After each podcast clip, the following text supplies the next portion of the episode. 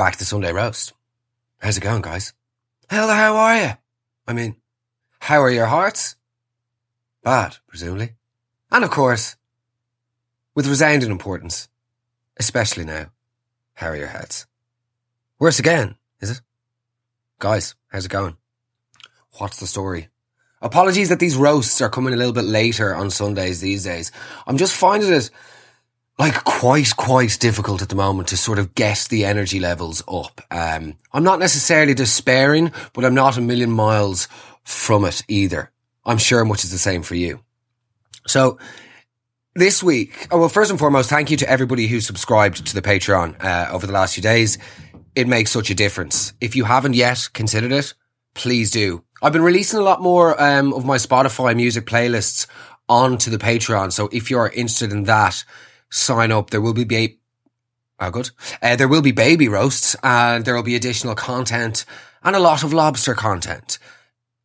Please consider signing up. Uh, Patreon.com forward slash Mark Megan. It makes a tremendous difference to my life and enables the show to get produced each week and for me not to be destitute. So thank you very much. Also, to everybody that took the time to message me this week, I really, really appreciate it. And to everyone that's been reviewing the podcast, I always forget to ask you guys this, but if you, if you could take like the time out, even if you don't want to go on the Patreon, could you just like leave a review, please, preferably a positive one, um, on the internet, wherever, on podcast review places or on your apps? I don't know. Nevertheless, we've gotten through the week. This week, again, similar, I seem to be really getting more and more, uh, just low um, over the last couple of weeks. Uh, hence the sort of disparate presence on um, social media and just sort of randomly disappearing because I sort of become quite down. Um, and in an effort to source inspiration for this week's show, I actually did a very arrogant thing and I was listening back to the old podcasts from like last year, the first ones, I think like Halloween and stuff, which is really weird. By the way, this wasn't like Federico Fellini doing a retrospective. It was purely me snatching at like situational straws in the hopes that aspects of my former life would provide me with some inspiration. And fortunately it did. But yeah, it is weird listening back to those older podcasts. I sound so fucking nice. I think I've just gotten like worse over the last 12 months. Nevertheless, one of the things that I talked about very briefly in one of the earlier shows that I thought required a little bit of a deeper dive was an activity that most of us would have gotten up to in December and January in normal times. Yes. Funderland. Going to Funderland.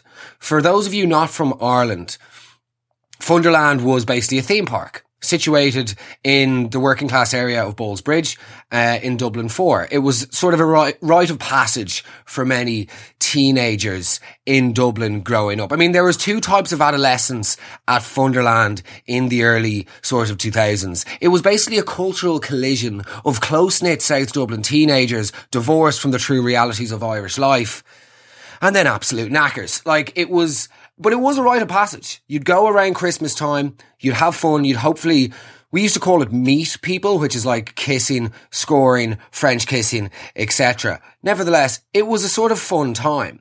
I mean, scumbags used to go to Funderland to scare the shite out of themselves by riding roller coasters, whereas we used to go to Funderland to scare the shite out of ourselves by riding scumbags. Like, honestly, this place was terrifying for people like me. Do you remember the Magic Mouse ride in Funderland? Do you remember that when you when you first come in, the Magic Mouse ride? The only reason, by the way, they called it the Magic Mouse was because they felt that children wouldn't be as enthusiastic by its original title, the Heroin Rat. Honestly, some some of the roughest people ever existed in Funderland. It was arguably the only place in Ireland where people could come out with more teeth than they came in with. These like thugs would literally rob anything. They were so rough they literally steal your shadow if they had the chance. I didn't really like Funderland. I used to get nervous anytime I'd have to like approach a group of big teen, uh, a big group of teenagers, even when I was a teenager. And I still get nervous sometimes approaching large groups. I think that's just like PTSD from those days. Funderland wasn't massively for me though. It was also like, you know, those people that are like, oh yeah, it's really good just to scare yourself every day. Is it? I don't think so. In fact, I don't like getting scared. So let alone, why would I pay for this experience?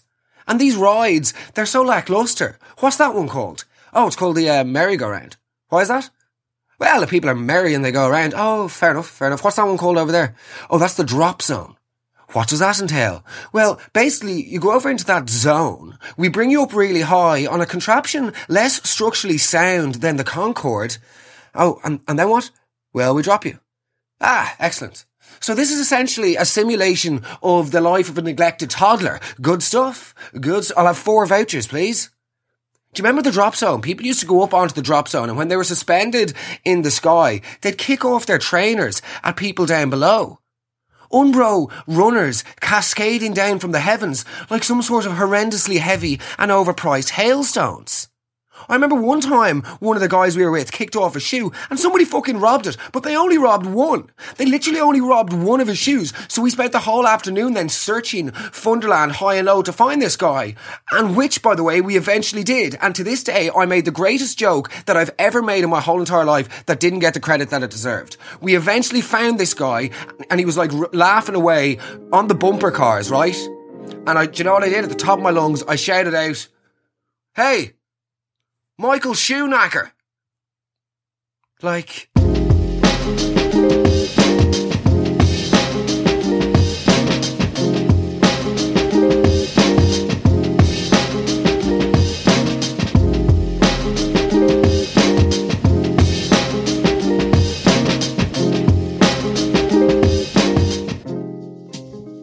Michael Shoeknacker.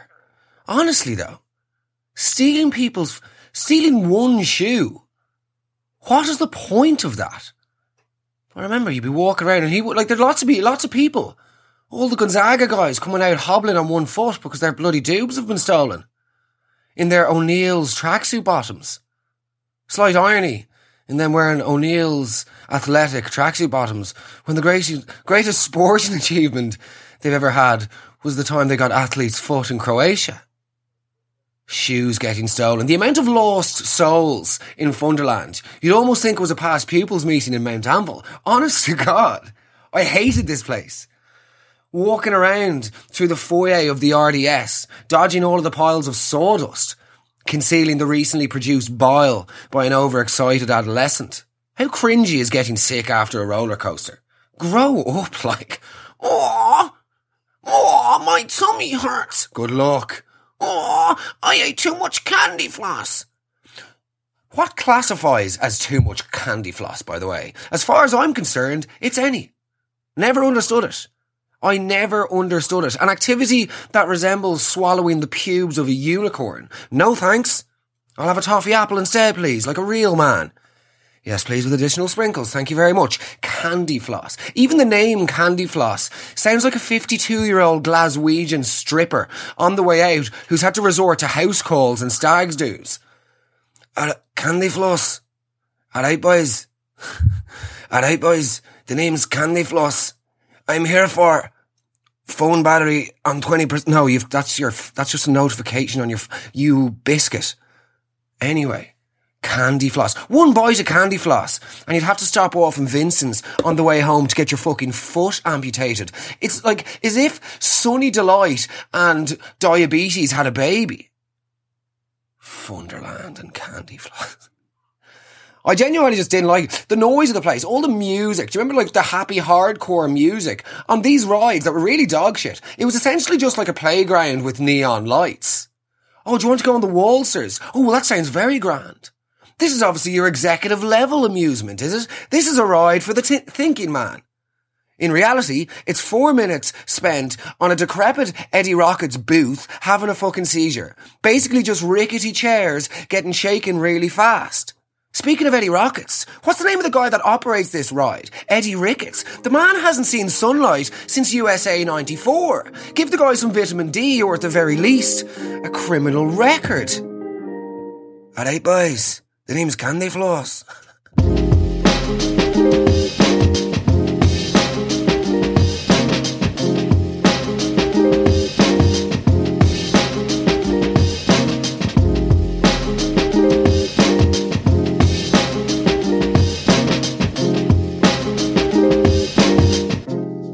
Just didn't get these rides, like. They weren't enjoyable. You must be this high to ride the roller coaster. Never seemed to be an issue for the kids that went to New Park, did it? New Park, great, school, ah, great, brilliant place. That. What age are you, man? You, uh, you in, you in sixth year? Yeah, yeah, I am. Yeah, thirty-four. Good stuff. How many US presidential terms have you fucking sat through? Just finish the bloody exams. New Park. Walking around Funderland like, oh, do you want to go and, do you want to play some of those arcade games that are more fixed than the All Ireland, by the way? Oh, just won a goldfish, did you? Oh yeah, that's, that's not, that's pretty cool actually. Only took me 17 attempts. 17 attempts. You've just, how much, how much per go? Two euro. Good stuff. You've just spent 34 euro to win a fish that is smarter than you. Congratulations. You have failed the intercert. Oh my God. I, I just didn't get this place. Unless, of course, there was romance to be included. And sometimes there was. Does anyone remember that? There was a big area outside where like all of the cool kids and the new parkers would go to smoke cigarettes and weed. And that's sort of where a bit of socializing happened. Well, at least that's where some of, excuse me, that's where some of us did a bit of socializing.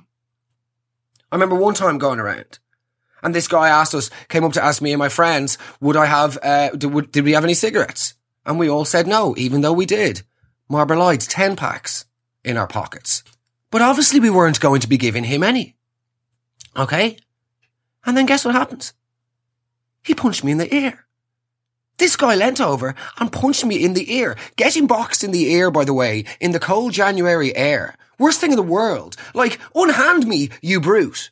Also, if you think I'm going to react physically, you've got another thing coming. Fighting is a sport for muck savages and in the closet jocks. I'm literally sending call me's to Donnybrook Garda Station because I don't have any credit on my 3210. I'm already planning the penning of the unsolicited script about this fracas I'll be sending into the writers of Law and Order. I still have PTSD from this. A degenerate's playground is what Funderland was. Although I remember one time I did kiss somebody. And this was a real, real eye opener. Her breath smelled like an illegally purchased Sky Digital dish and a stretch white limousine. She had the disposition of the house white wine on a Dublin to Holyhead ferry. If a pint of Carling in the lounge of Southampton Airport could talk, it would be her. It was like French kissing a three in one. French kissing, good luck. Cholesterol, twice as high as her IQ. I swear, her makeup was so cartoonish that one could only assume she was in the witness protection program and currently suffering from an identity crisis. Jason Bourne for a spice bag. Who did your makeup, by the way? MS Paint. Deluxe. I didn't realise Woody's had a sale on. I wouldn't coat the back shed in that, or the keel of the Titanic. Mother of divine God. But I wasn't the only one making mistakes like this, by the way. I remember one time, like none of us knew what we were doing. I remember one time one of my friends, she went, we were outside and she got with this guy, okay? And she comes over with this lad who literally has gold teeth, okay? And she said that she was going to head back to his place. Bear in mind, we were like 16. We're going to head back to his place in Dolphin's Barn because she was convinced that Dolphin's Barn must be some sort of urban aquarium for fungi and the likes a city centre fish tank for our crack loving aquatic animal mates. I mean, mammal mates. What the hell is going on here? This lad came over. He looked about 23. Stone, he had a plastic three litre bottle of something that visibly resembled poison. It would make the water in the Dodder look like Evian, I swear to God. I would sooner drink a naggin of dishwater from a sink in Chernobyl than let a single droplet of that slop pass beyond my sacred lips. But thank you for the offer. I'll have two, please.